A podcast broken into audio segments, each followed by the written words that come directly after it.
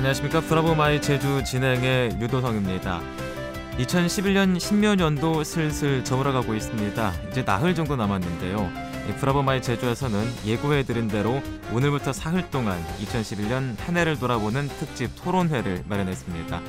자, 해군기지 문제 갈등부터 세계 7대 자연경관 선정, 입도 관광객 사상 최다와 같이 정말 다사다난이라는 말이 어울리는 해였는데요. 오늘은 올 한해 제주도정이 중점적으로 수립했던 정책들을 진단해보는 시간을 가져보겠습니다. 자, 브라보 마이 제주 연말 특집 토론회 지금 바로 시작합니다.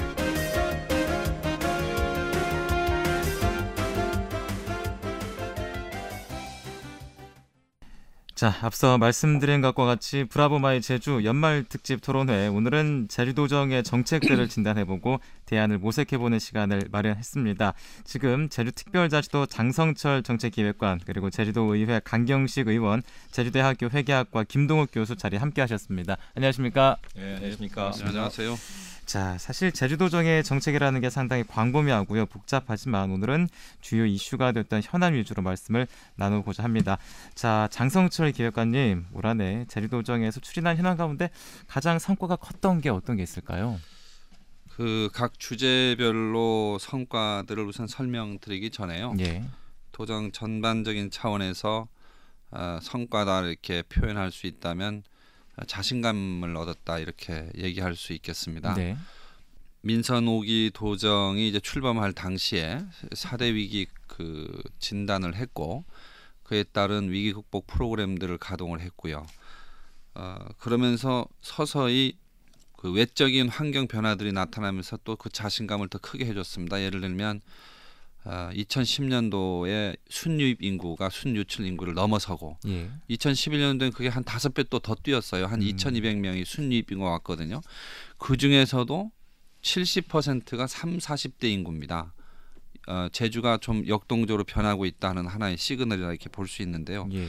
그와 더불어서 어쨌든 제주 도정이 4대 위기라고 진단했던 부분들에 대한 극복을 위한 기본 틀, 기본 체제 음. 이런 것들이 좀 마련됐지 않느냐.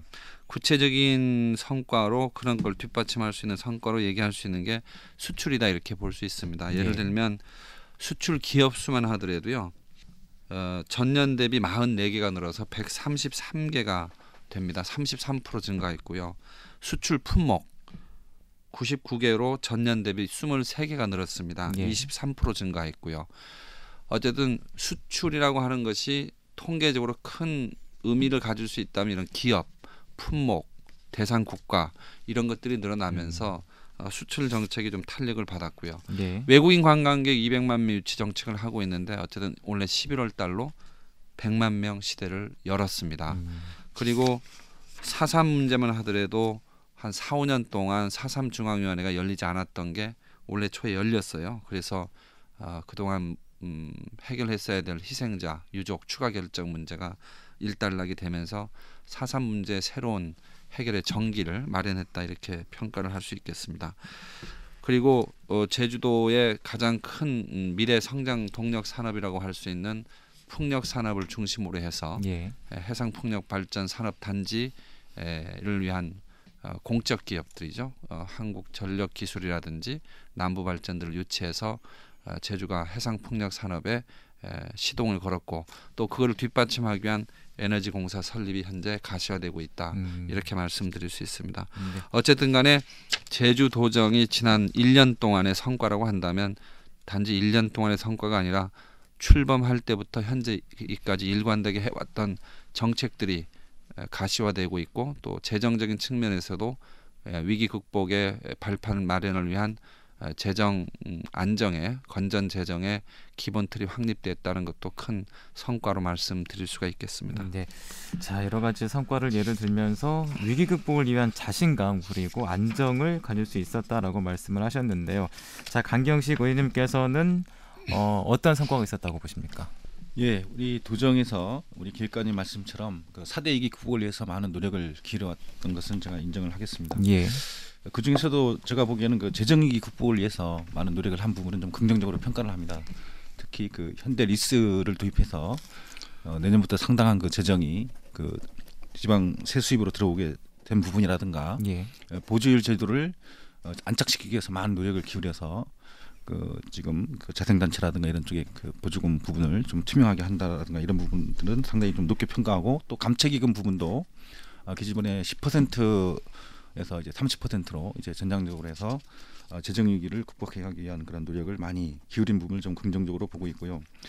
다만 그 어, 현 도정이 그 7대 경관 이런 부분에 좀 많이 좀 힘을 그 쏟으면서 아주 중요한 부분들 핵인기지 문제라든가 몇 가지 현안들을 좀 제대로 챙기지 못한 부분은 좀 아쉬운 지점이 좀 있다고 음. 생각이 듭니다. 예. 아까 말씀하셨던 그 수출 일조원 부분 같은 경우도 지금 어, 3분기 기준으로 2억 9,700달러로 지금 도에서는 통계를 하고 있지만 한국 무역협회에서는 7,760만 달러로 이제 4분의 1 수준으로 지금 이야기를 하고 있습니다.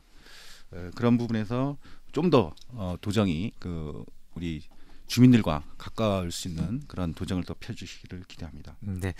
자 그리고 김동욱 교수님께서는 제주도 중에 현안 가운데 올 한해 제주도가 가장 잘해냈다고 보는 건 또 어떤 겁니까? 예, 앞서 우리 장계가님이나 우리 강 의원님께서 대부분 말씀을 하셨습니다. 어, 크게 나면 한 두 가지인데요. 예. 뭐 역설적으로 첫 번째는 세계 7대 자연관광 선정이 됐다는 것이죠. 예. 물론 여러 가지 논란이 소지가 많이 있었습니다. 그렇지만 이걸 역으로 따졌을 때 만약에 에, 자연경관 선정이 되지 않았을 때 어, 제주 사회의 혼란 여러 가지 어떤 그 이, 여러 가지 의견들이 분란이 소지가 있었던 것이 에, 일단은 이제 선정이 됨으로써 어느 정도 에, 그 잠재가 돼 있고요. 물론 여러 가지 그 후속 조치 후속 조치가 이제 문제가 될 수가 있습니다. 아, 한마디로 이제 이 7대 자연 경관이라는 것은 하나의 노이즈 마케팅이라고 생각할 수가 있습니다. 그만큼 많은 비용이 들어가고 그에 대한 여러 가지 어, 아직 이제 그 밝혀, 어, 밝히지 않는 그런 것들이 지금 어, 어, 도민들이 요구하고 있는 것들이 있는데요. 어, 앞으로 이제 이 7대 경관을 갖고 이제 대중앙 정부의 요구 사항을 논리적으로 설명할 수 있는 그런 기회는 분명히 있을 음. 수가 있습니다. 그 앞으로가 이제 문제가 있을 수가 있다는 것이죠. 예. 뭐 200억, 300억 들었다고 그러지만 저는 뭐 충분히 그 정도 코스트는 충분히 가능할 수도 있다. 앞으로 어떻게 활용하느냐에 따라서 그것이 긍정적으로 평가를 받을 수가 있고 만약에 그렇지 못하다면 부정적으로 평가받을 수 있는 소지가 분명히 있다는 것이죠. 그다음에 두 번째는 이제 재정 위기에 관련된 것들입니다. 예. 우리 제도뿐만 아니라 다른 지방자치단체도 재정 위기에 봉착한 데가 굉장히 많습니다.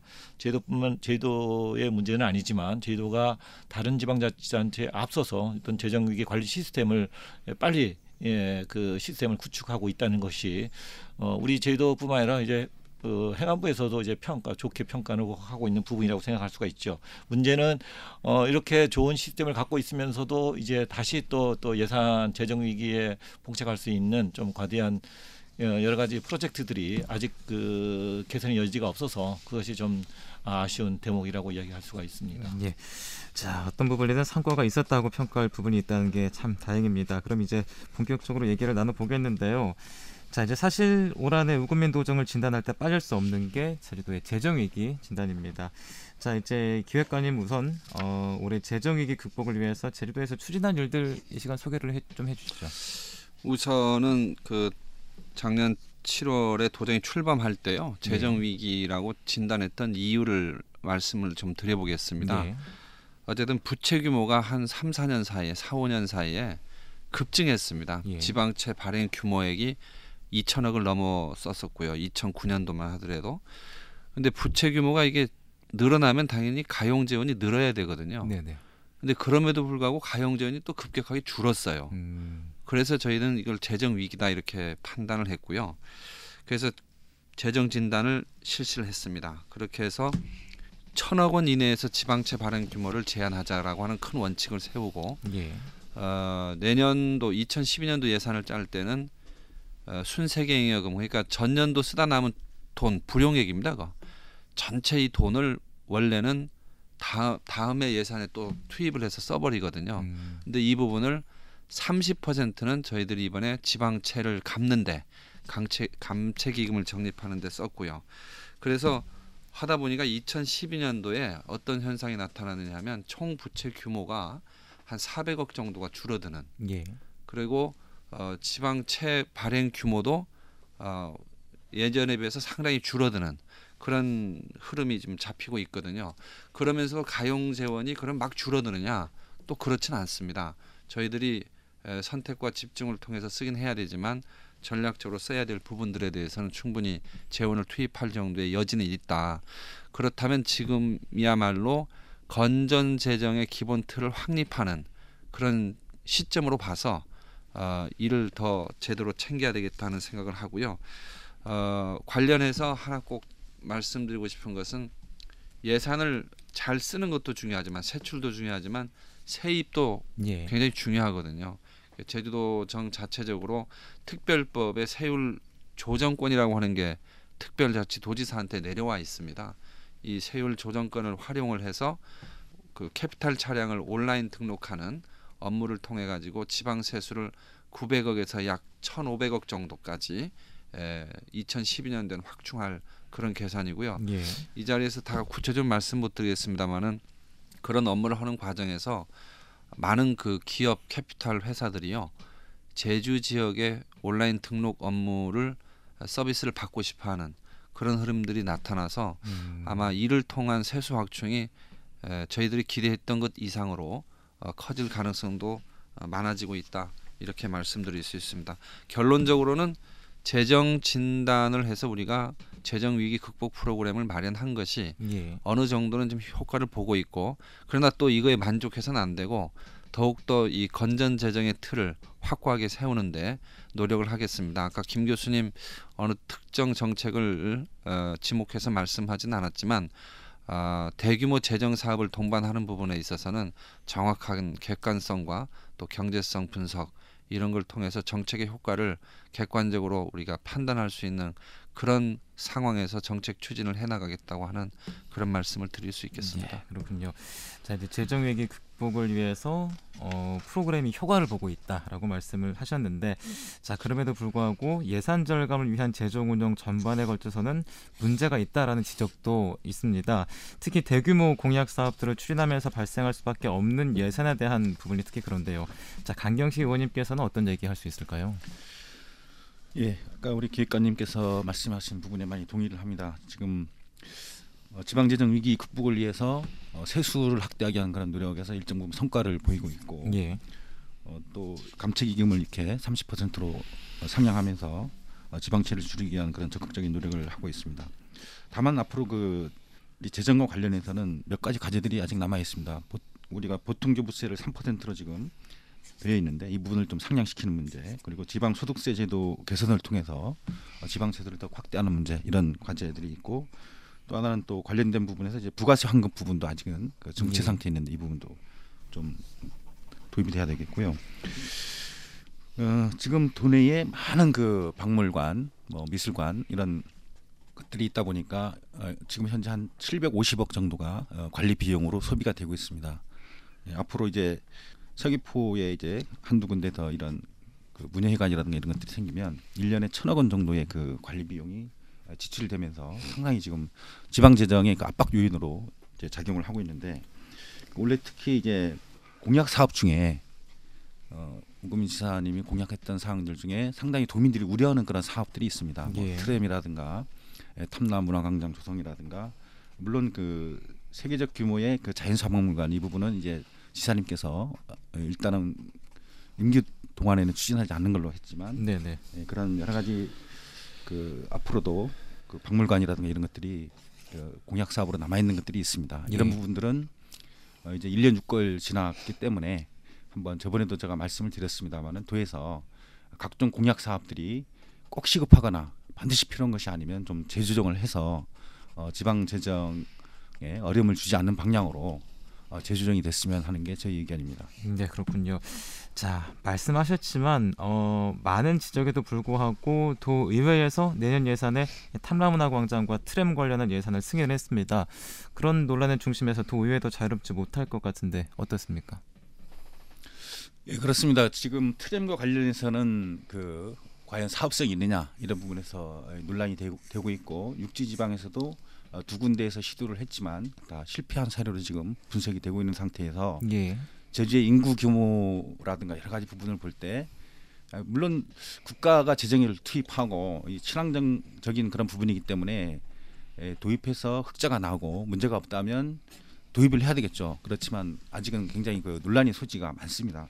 이런 부분들을 이제 어려운 그 지방 재정으로 과연 가능하냐. 근데 다만 도의에서 이번에 승인을 한 부분은 용역비 2억입니다. 용역비를 2억을 이제 투입을 했기 때문에 용역 결과가 나오는 걸 또 지켜봐야 되겠고 또 이 부분은 대규모 국책 사업이 될 수밖에 없습니다. 지방 재정으로는 도저히 안, 안 되기 때문에 또 국가에서 어, 이 부분에 대한 그 재정 투입 의지를 또 보이는 것들이 관건이거든요. 이런 부분들을 좀 그래도 집행부가 의지를 가지고 하고 있기 때문에 예. 용역까지는 그래도 한번 어, 바라봐 주자 이런 차원에서 네, 승인을 좀 했고요.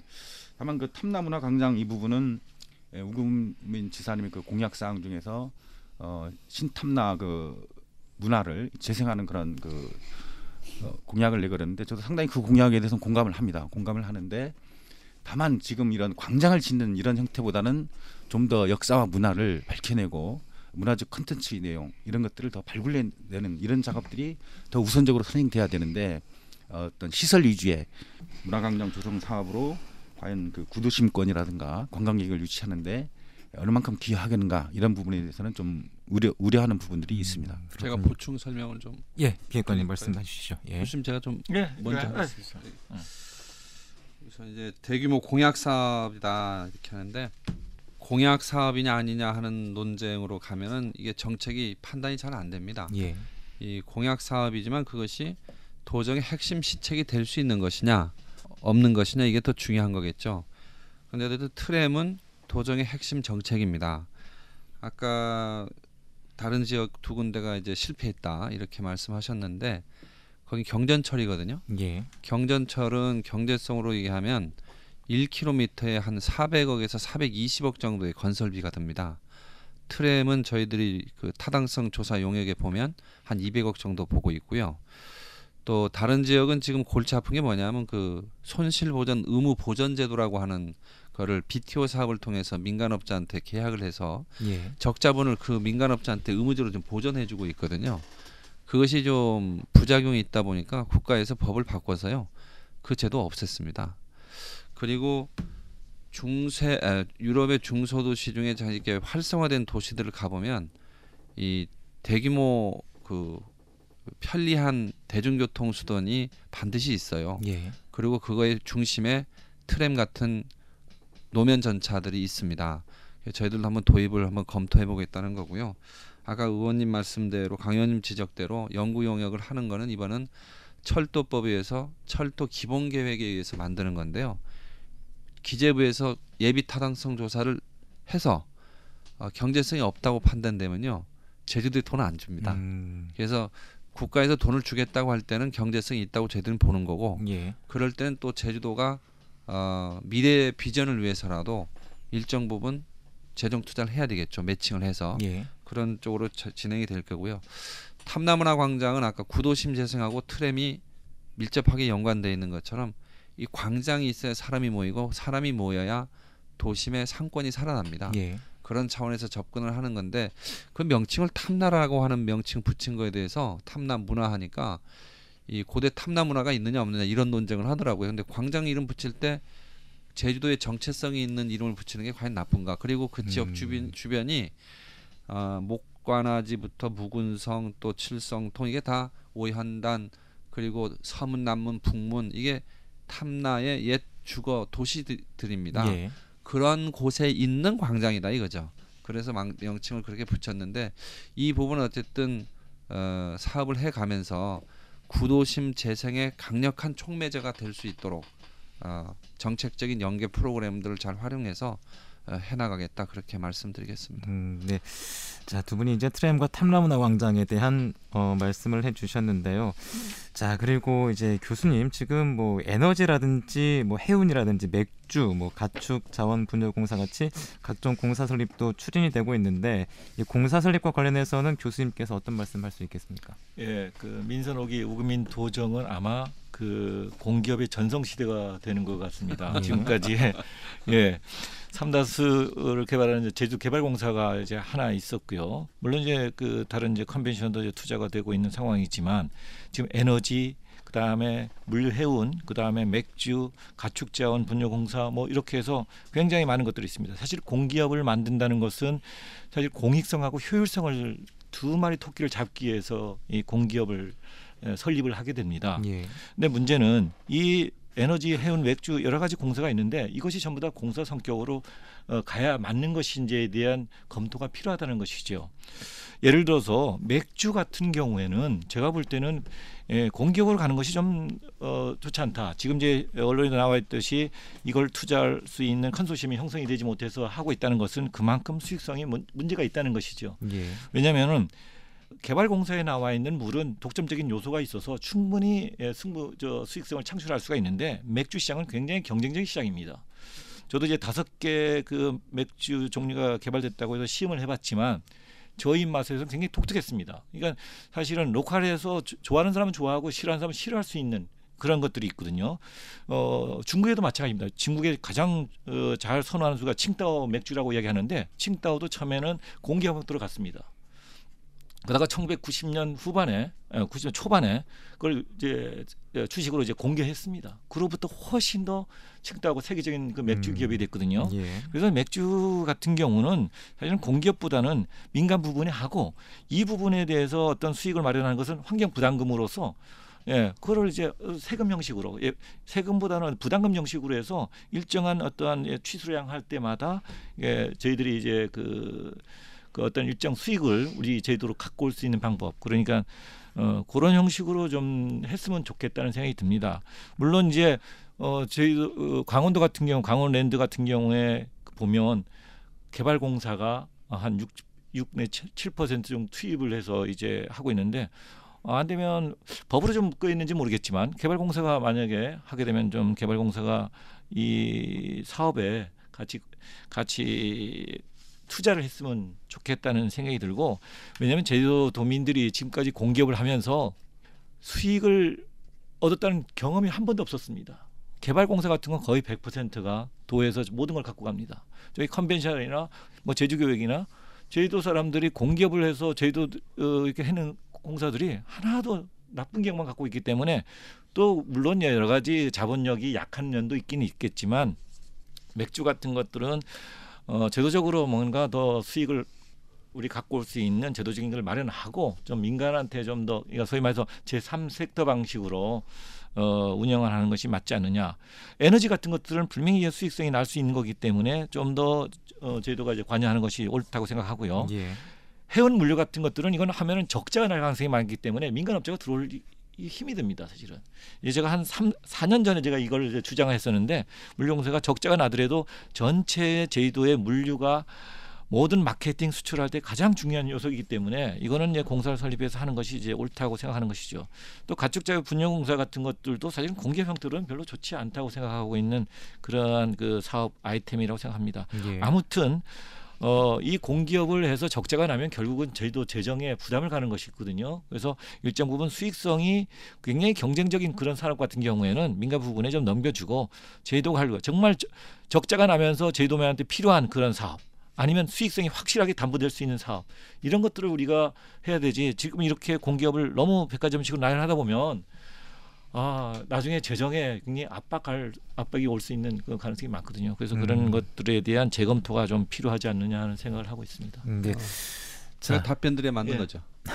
네. 기획관님 답변 좀 해주십시오. 맥주에 대해서 교수님 의견이 논리적 일관성은 있다고 생각합니다. 그런데 돈은 우선적으로 그 도내에 그 기업하시는 분들이나 아, 이런 분들이 참여할 수 있는 기회를 우선적으로 주는 것이 왜냐하면 제주 맥주 하면 사업성이 있다고 다들 봤잖아요.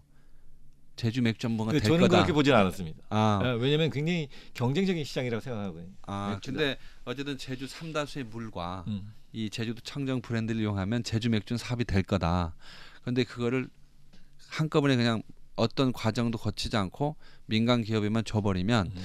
이거 혹시 여러 가지 그 아쉬워하는 여론이 생기지 않을까. 예. 그래서 우선은 공적인 상태에서 아까 말씀했던 그런 어, 제3섹터 방식이죠. 이번에 공모했던 것들이 그런 형식으로 해도 제주도 사회가 지방 정부와 또 지역의 기업이 힘을 합쳐서 주도하는 그런 기업을 만드는 건 어떨까? 음. 또 그것도 타당하지 않을까 해서 했는데 어쨌든 지금 어, 논의를 다시 한번 거- 거쳐봐야 되는 공모자가 안 나왔기 때문에 차라리 개발공사에서 네. 나머지 부분을 해서 51%를 만들어내고 네. 그것이 사업이 잘 때 되면 도민한테 공개하는 것이 더 낫지 않을까 하시는 그런 생각이 드는. 공, 개발공사가 들어오든 도가 출자든 어쨌든 뭐 공적 부분에서 투자하는 거니까요. 네. 그 그거는 어쨌든 그런 차원에서 진행이 됐는데 아, 교수님 말씀을 제가 적극적으로 잘 적어놨다가 한번 고민해 보겠고요.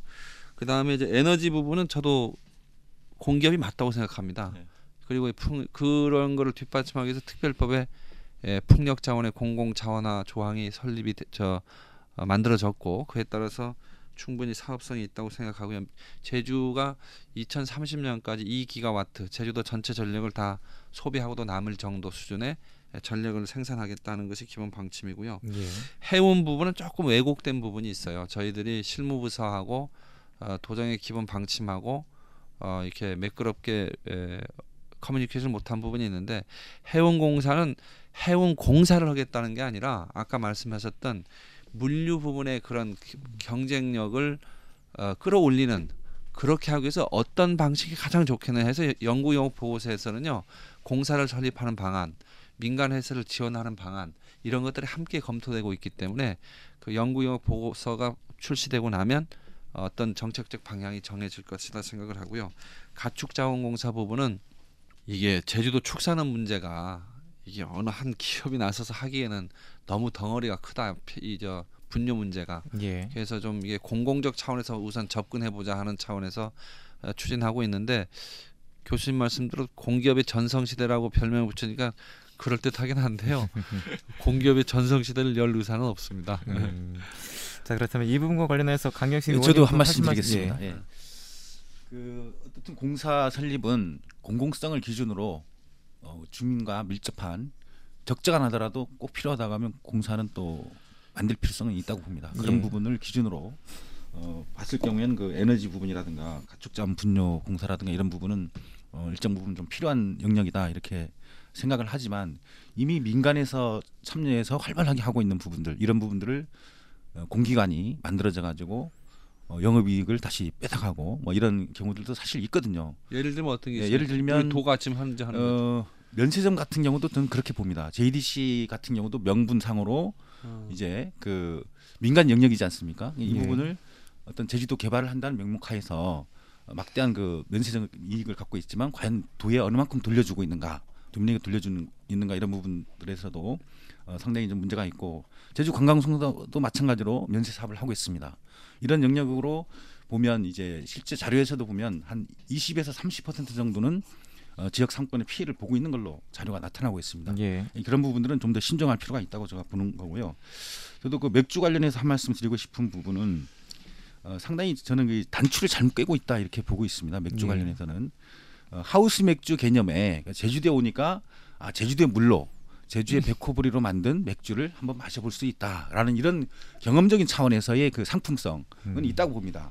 그런데 육지지방의 대규모 맥주 회사하고 경쟁을 하는 이게 엄청나게 기간 산업이고 엄청난 마케팅 비용이 들어가는 어, 위험한 산업입니다 한마디로 일본 같은 경우도 맥주 회사가 500여 개 있지만 실제 수익을 나고 유지하는 회사는 다섯 개 회사에 불과하고 나머지 나머지 98%의 그 맥주 회사들은 단 2% 정도의 그 매출액을 합쳐서 지금 하고 있습니다.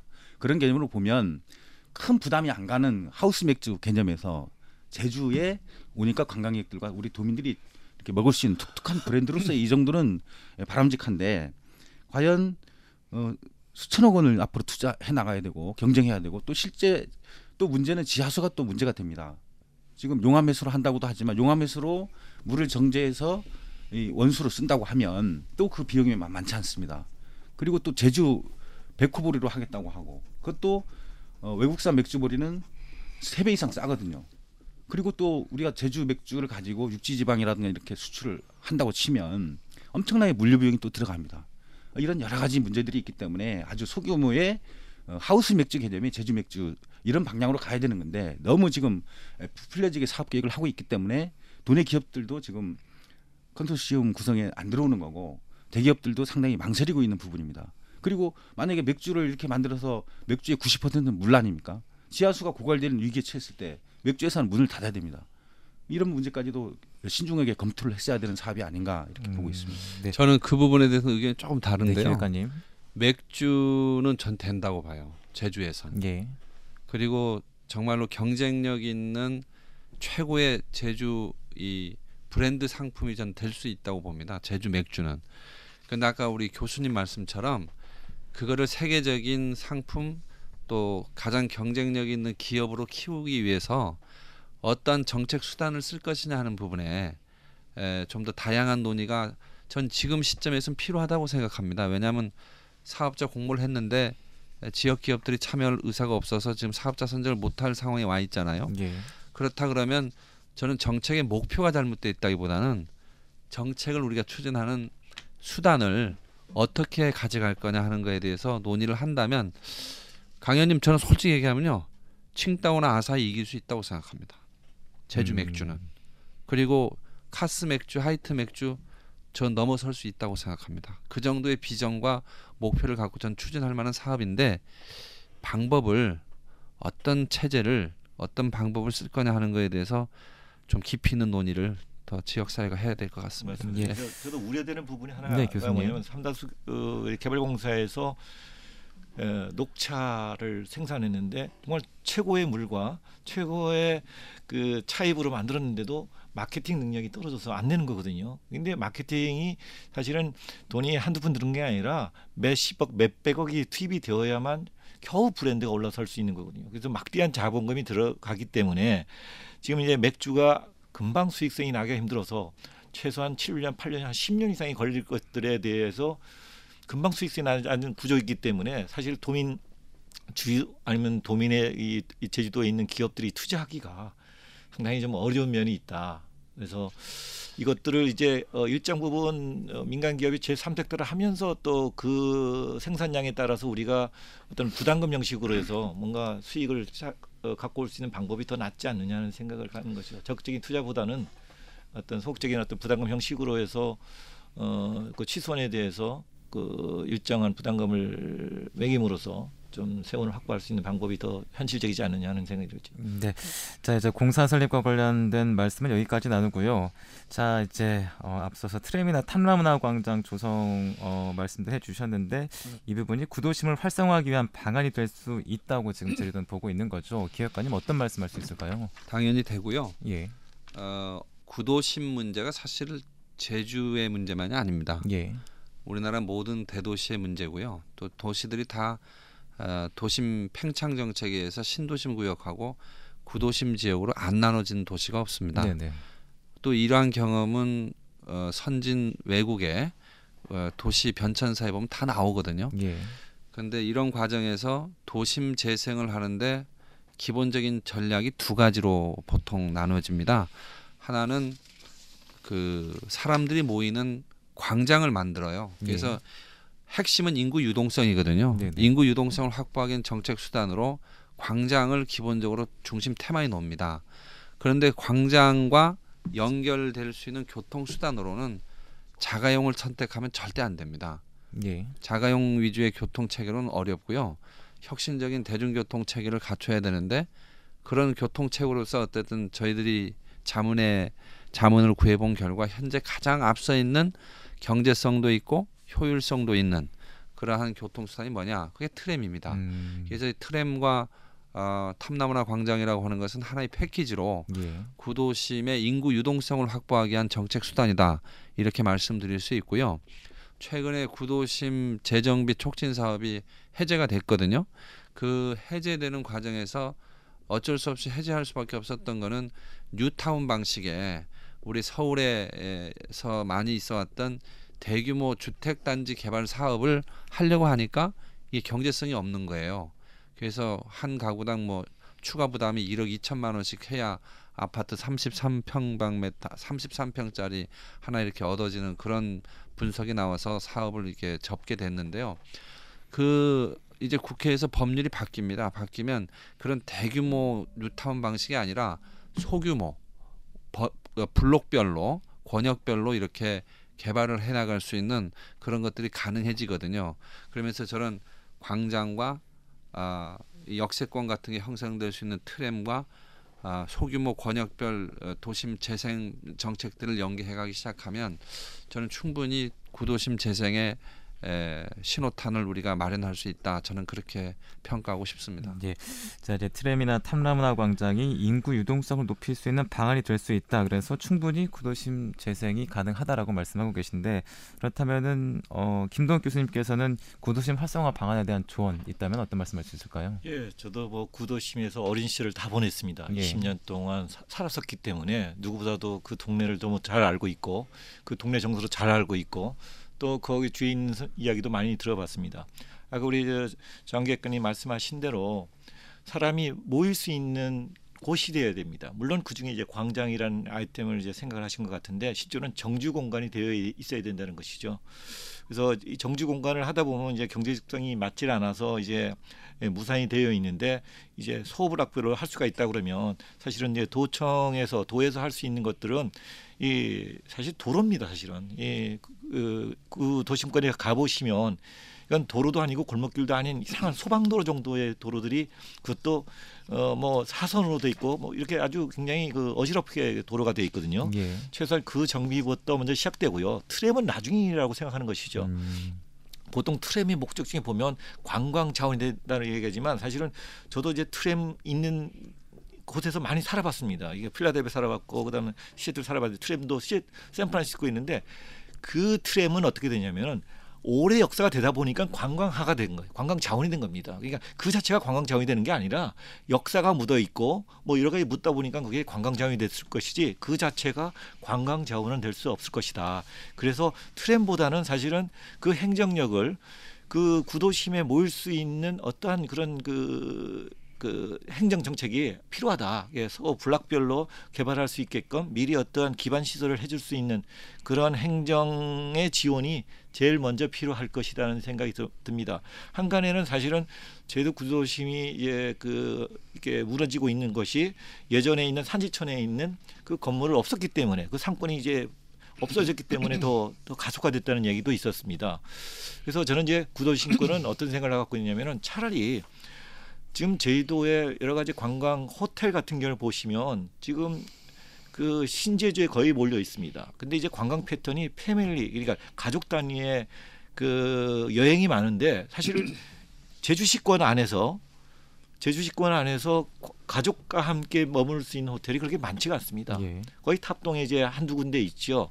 차라리 어떤 어, family 어, 어, 정주형 그런 호텔 구역을 만들고 그 다음에 칠성통은 그 하와이에 있는 inter, 어, International Market이라고 여러 가지 토산품 팔고 여러 가지 것들을 팔 수가 있고 그 다음에 동문시장을 또 야시장을 시켜서 하나의 관광 벨트로 이렇게 만들어 버리는 것이 훨씬 낫지 않을까. 음, 그래서 트램도 중요하지만 트램은 그건 나중에 역사성이 벗어나서 할 수 있는 것이고 정말 중요한 것은 정주 인구가 많이 있을 수 있게끔 그다음에 유동 인구가 많이 있을 수 있게끔 그래서 뭔가 활기찬 구도심이 될 수 있는 그런 계획이 도에서 필요하지 않느냐 그런 생각을 하고 있습니다. 음, 이제 트램이 우선은 아니다라고 말씀하셨는데 기획관님께서 혹시 하실 말씀 있을까요? 그이 재정학 교수님이 하셔가지고 어, 경제적인 분석을 현상적으로는 잘 해주신 것 같아요. 예. 근데 이렇게 봅니다. 그 도시 정책에 있어서 핵심 축이 두 개예요. 하나는 도시 계획입니다. 토지 이용 정책을 어떻게 할 거냐. 또 한 축은 그 토지 이용 계획에서 핵심이 뭐냐면 도로망입니다. 예. 아까도 말씀하셨지만 도로망의 핵심이 뭐냐면 교통 체계를 어떻게 가져가는 거거든요. 우리 몸에 혈관이 돌지 않으면 장기 다 망하죠. 예. 도시의 도심 교통이 원활하게 흐르지 않으면 도시는 기능을 못 합니다. 구도심하고 신도심하고 이 균형 발전과 관련해서 갈등이 생기는 가장 근본적인 이유가 뭐냐면 신도시는 자가용 교통 체계에 맞춰서 교통이 돼요. 예. 왜냐하면 토지를 미리 확보해서 주차장도 많이 확보돼 있고 하기 때문에. 근데 구도심은요. 예전에 버스 교통 중심 체계로 있었던 데인데 정주 인구들이 다 신도시로 빠져가 버린 겁니다. 왜냐하면 자가용 교통에 비해서 버스가 밀리거든요. 서비스 경쟁력에서. 예. 그게 비- 도시교통사, 도시 변천사에 그렇게 다 흐르게 되어 있습니다. 현재 구도심권의 문제를 단순히 토지 계획에 한 그 건물 들어서는 거라든지 공공 인프라 들어서는 걸로만 보기 시작하면요. 사실 구도심 현재 밀리지 말아야 됩니다. 음. 그런데 구도심이 밀리는 가장 근본적인 이유가 뭐냐 잘 생각해 보면 중앙로나 칠성통에 편리한 대중교통이 없다 전 그렇게 보고 있는 거죠. 음. 그리고 그게 도시 계획을 하시는 분한테 교통을 하는 분들한테 보면 그게 다 동의를 합니다. 예. 그래서 아까 교수님 말씀하셨던 도로라든지 공원, 문화시설, 학교 이런 공공 인프라 투자는 당연히 해야 되고요. 행정이 그거와 반드시 병행돼야 될 때 병행해야 될 부분이 에, 공공교통, 대중교통에 대한 투자입니다. 근데 공공교통이나 대중교통에서 가장 혁신적인 수단이 뭐냐? 물론 버스도 될 수 있어요. 근데 트램이 그보다 더 효율적이고 경쟁력이 있다면 그걸 한번 고려해 보- 보자고 하는 것들이 에, 기본 도정의 방침이고 전문가들한테 들어보면요. 버스하고 트램하고는 경쟁력에서 비교가 안 됩니다.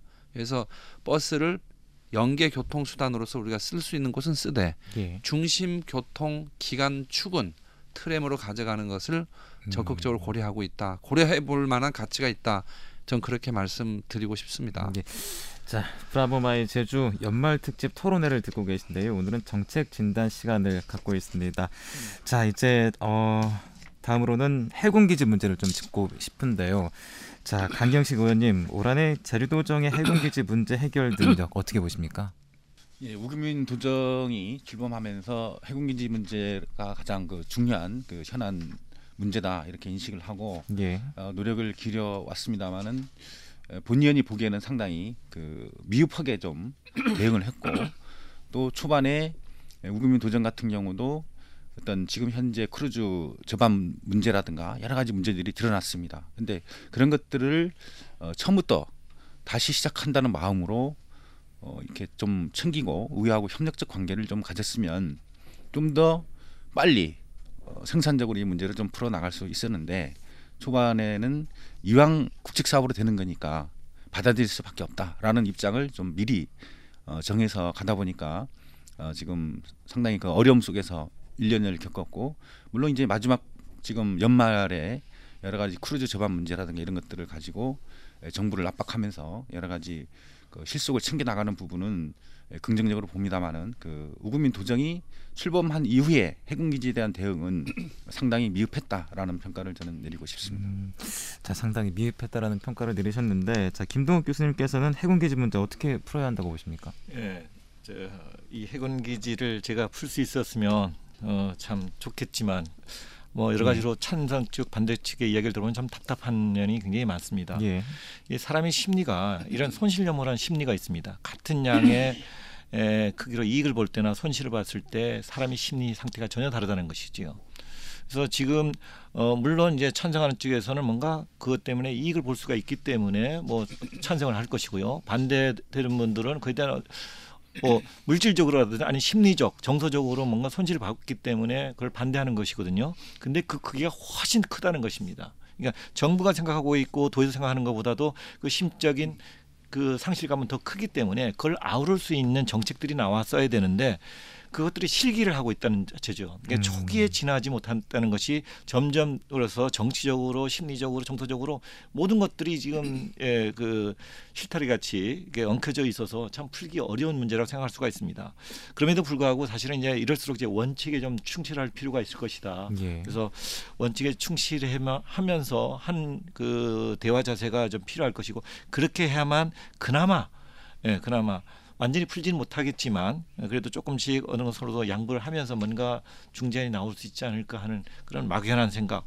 좀 구체적인 어떤 대안을 하기가 상당히 하기에는 너무 이제 어 복잡한 양상이 벌어져서 저도 감히 뭐라고 이야기할 수 있는 그런 어, 그 생각은 아직 갖고 있지 못하고 음. 있습니다. 네. 자 이제 기획관님 해군 기지 문제 둘러싼 도민 갈등 올 한해 풀기 가장 힘든 문제 중에 하나였지 않나 생각하는데요. 제주도 입장에서는 어떻습니까? 저는 이렇게 말씀드리고 싶습니다. 민선옥이 도정이 들어서서요.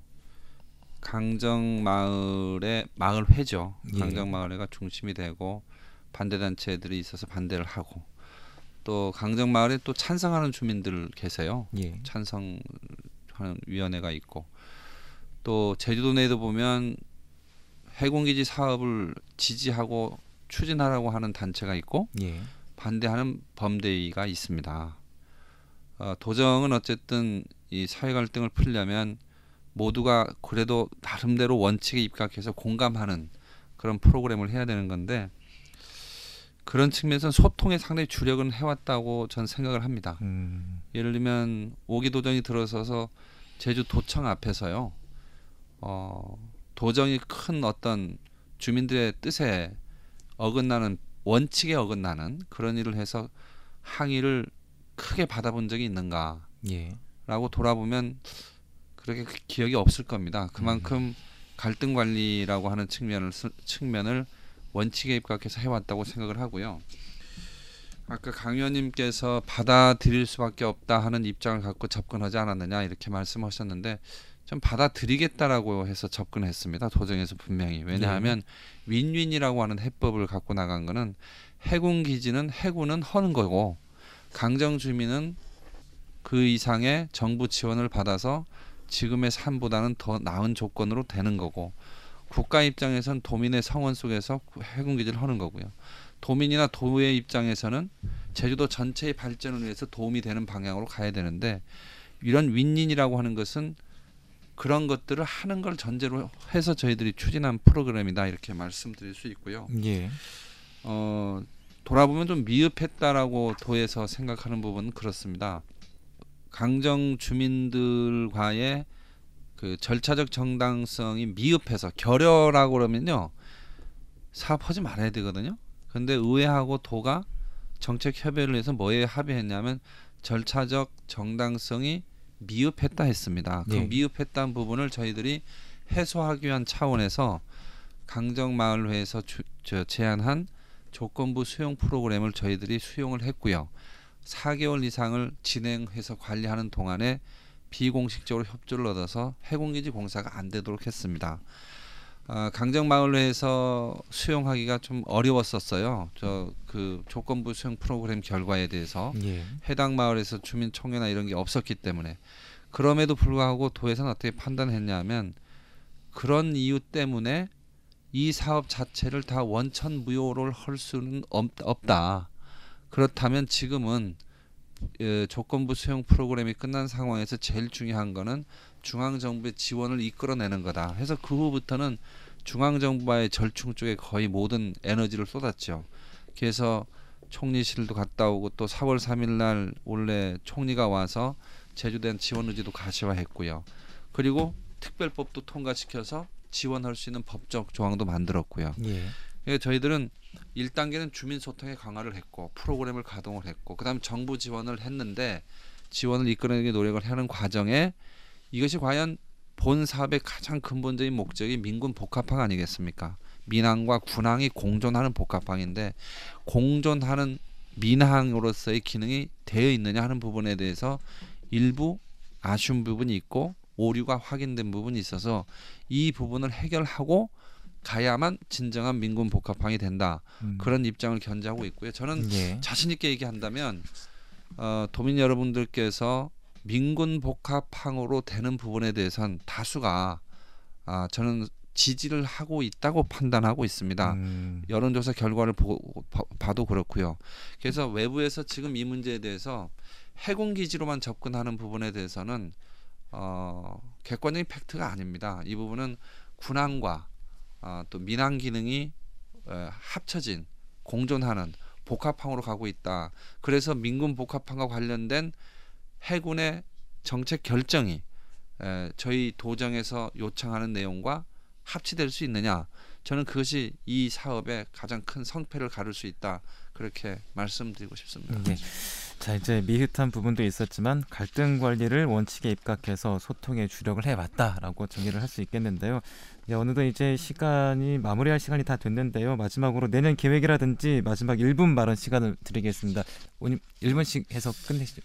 해군기지 관련해서 제가 조금 말씀을 드리고 예. 마무리를 좀 짓겠습니다. 어쨌든 예, 전 사- 그 사기 김태환 도정도 그렇고 가장 예, 문제점은 뭐냐면 절차적 정당성이라든가 어, 이런 진짜 제주도에 필요한 부분이냐 이런 것들에 대한 어떤 도민 합의나 그런 어, 철학적인 부분 이런 부분까지 고민을 해야 되는데 그런 부분을 못 하고 선동이 후- 후협상으로 이제 전 도정이 그렇게 했고 어, 현 도정도 어, 그 부분의 그 연장선상 속에서 이제 해군기지를 이렇게 추진해 나가다 보니까 여러 가지 좀 미흡한 부분이 많았다고 봅니다. 기본 협약서를 국가에서 제대로 안 지켰고 그다음 예산 지원 어, 여러 가지 문제들을 안 지켰지만 그거를 어, 처음부터 강력하게 어, 재검토하면서 문제 제기를 했어야 되는데 그런 부분들이 미흡한 부분이 많아서 어, 상당히 그 해결하는데 한계가 있었지 않았나 봅니다. 어쨌든 그 앞으로 어, 오기 우리 민선 그 지사님께서 이제 1년 6개월, 2년여 다 되고 있지만 어, 여러 가지 그 핵심적으로 추진해야 될 뭐 행정체제 개편 문제라든가 뭐 여러 가지 그 해결해야 될 과제들이 많습니다. 이런 부분들을 어, 좀 더 도민과 함께 그리고 의회와 함께 협력하면서 어, 실속 있게 좀 충격하고 또 안 될 사업이라든가 문제 있는 부분들은 좀 과감하게 정리하면서 어, 나머지 어, 2년 6개월의 도정을 잘 이끌어 주시기를 예, 부탁드리겠습니다. 예. 자, 김동욱 교수님도 1분 발언해 주시죠. 예. 그 민선 5기 오금인 도정뿐만 아니라 10여 년 동안 어, 제주도의 정치를 보면 중앙 정치에 못지않게끔 도민들의 정치에 대한 피곤감을 굉장히 많이 느끼고 있을 거라 생각합니다. 예. 갈등과 분열이 지금까지 계속해서 이어지고 있는데요. 좀 희망의 정치를 했으면 좋겠다는 것이죠. 그래서 지금까지 뭐어그 예를, 예를 들어서 국제적인 체육대를 유치해서 모든 도민들이 뭔가 단합이 될 수 있는 그런 이벤트성 어떤 그러한 그 뭐가 필요하다. 뭔가 갈등을 치료하고 모든 들 단합을 할 수 있는 그런 이벤트성 어떠한 정책 사업들이 필요하다. 하는 생각이 들어봅니다. 그래서 지금까지 이 갈등 분열을 좀좀 치료할 수 있는 그런 정책적인 것들이 많이 개발됐으면 하는 생각을 갖고 있습니다. 네.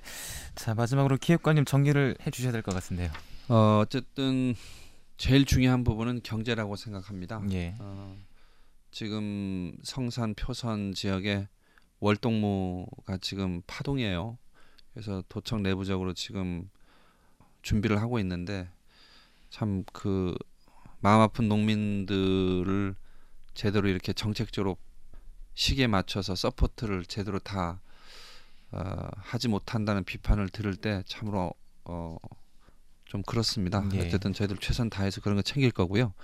어쨌든 서민 경제나 중산층이 이렇게 에, 경제적인 활력을 회복할 수 있도록 산업 진흥 정책에 1차 산업, 관광 산업, 수출 또 우리가 얘기하는 뷰티, 물 산업 이런 것들을 통해서 어, 정규직 일자리가 많이 생길 수 있는 그런 방향으로 강력한 에, 산업 진흥 정책을 해 나가겠다는 말씀을 드리면서 말씀 마치겠습니다. 네.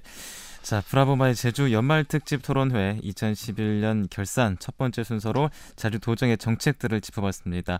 자, 지금까지 제주 특별자치도 장성철 정책기획관, 제주도 의회 강경식 의원, 제주대학교 회계학과 김동욱 교수였습니다. 다들 많이 바쁘실 텐데 오늘 말씀 감사합니다. 네, 감사합니다. 감사합니다.